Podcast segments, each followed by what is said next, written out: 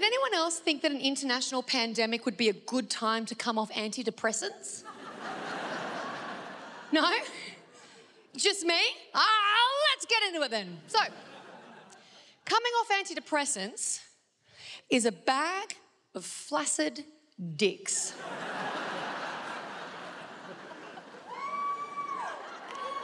the worst. And the antidepressants I was on, they take about six weeks to come out of your system, you know, if you do it properly. Look, you can do it cold turkey if you have a fucking death wish. But it is advised that you do it slowly, yeah? And just let them kind of wean out of your system over about six weeks or so. So I've wanted to come off antidepressants for ages because I'm fixed.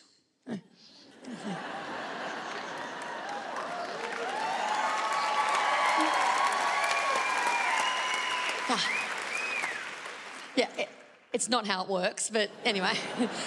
but every time I talk to all of my doctors about it, they were all like, all of my doctors. What am I, fucking Joe Rogan? All of my fucking doctors. Whenever I spoke to my two doctors about it, they were like, well, it's not actually a really good time for me because I was traveling so much and work was just so up and down. And they were like, you just don't have any consistency in your life whatsoever. thank you so much. So when lockdown happened, they thought, well, you know, now might be a good idea because I was just in one place. I was like, yeah, that's a really great idea, you guys. That might be some of your best work. Yeah. Yeah, let's trap her in a tiny apartment where nothing in the world is certain and take away the one thing that's holding her together. so I decided to do it. And I got to tell you, it was really, really rough for me because I realized when I was medicated, I was kind of operating in a state of being a bit like numb and buzzed hey, all the time. And then I realized when I was coming off antidepressants, I was operating more in a state of being a bit kind of like a complete fucking monster. and no one did it tougher than my husband because he just never knew what he was gonna get.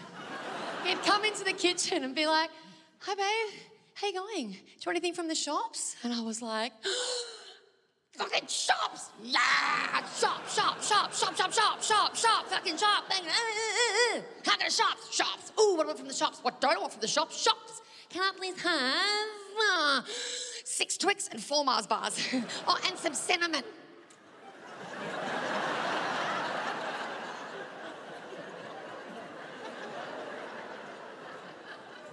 He's like, six Twix and four Mars bars. And then I just turn uh, and some cinnamon. I wanted some cinnamon as well. You never listen to me. Six Mm, weeks and four mm, mm, Mars bars and some cinnamon. And he's like, hey, it's okay. Come on. It's going to be okay. Oh, it's okay, is it? Oh, oh it's going to be okay, is it? The blatant disrespect that I constantly get. I became like a wronged Cate Blanchett. Like, how dare you, of all fucking people, think you can speak to me? Wow, and every character from Lord of the Rings, it seems. You think you're going to the shops, my precious? Think again, motherfucker!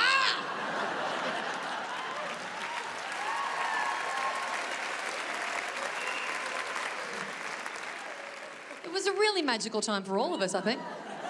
Watch Celeste Barber, Fine. Thanks, only on Netflix.